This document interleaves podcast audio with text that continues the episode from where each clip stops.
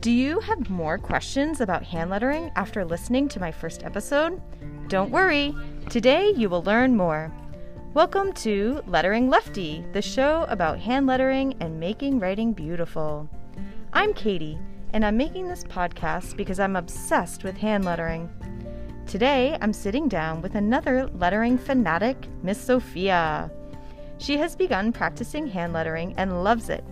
Today, I'm going to ask her a few questions. Hi, Sophia. Thanks for sitting down and answering some questions today.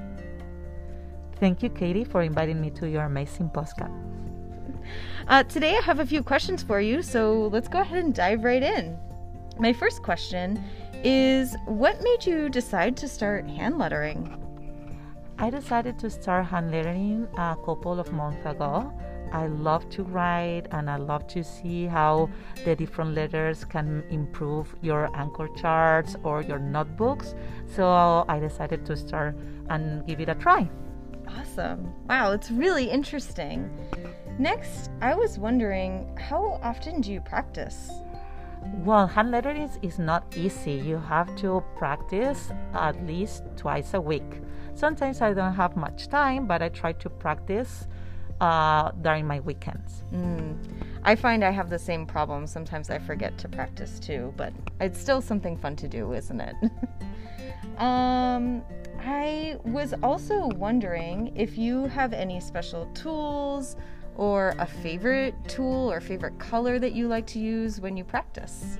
Yes, uh, I have uh, like markers, normal markers. I started with that, but then I I um, I found out there's special tools like um, how do you call the flexible brush pens? Brush pens. Yeah. That's in Spanish we call it differently. brush pens are very useful and makes your your handwriting looks way better than normal markers. awesome. You must really love to hand letter.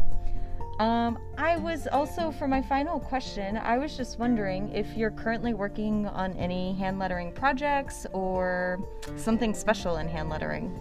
Yes. Uh, well, I practice every week here at school doing my anchor charts, but at home I have a special book for hand lettering that Santa gives me this year, and so there's different activities where you can try different things. So it's a tool I use at home to practice, and then I apply that content to my projects. Awesome.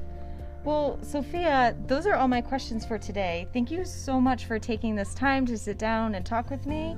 Um, I know you just started, but it sounds like you're already an expert. Um. Well, I have to practice a little bit more, but I, I'm enjoying it a lot. yeah, I'm. I guess there's always more time to practice, right? Of course. You know. Yes, um, you can um, always learn something different. Exactly. Well, maybe we'll have to sit down and have a hand lettering party sometime and practice together. I would love to do that and learn from you, Miss Katy. Uh, well, listeners, I hope you enjoyed this episode of Lettering Lefty. I hope you'll join me next time on my next episode.